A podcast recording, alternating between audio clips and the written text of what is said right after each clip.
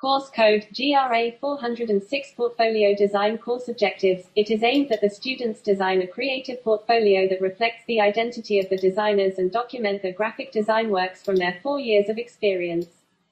Course content In Portfolio Design course, students design portfolio in printed format and digital format documenting their chosen graphic design works from their four years of experience during the undergraduate program. The portfolios are designed beyond the classical file presentation with creative presentation styles reflecting the identity of the designer, the personality of the designer and the materials chosen accordingly.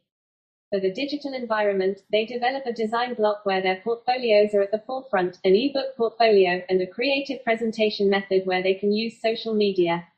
The aim is to make the students reach the places they cannot reach their jobs and to adapt to the new channels.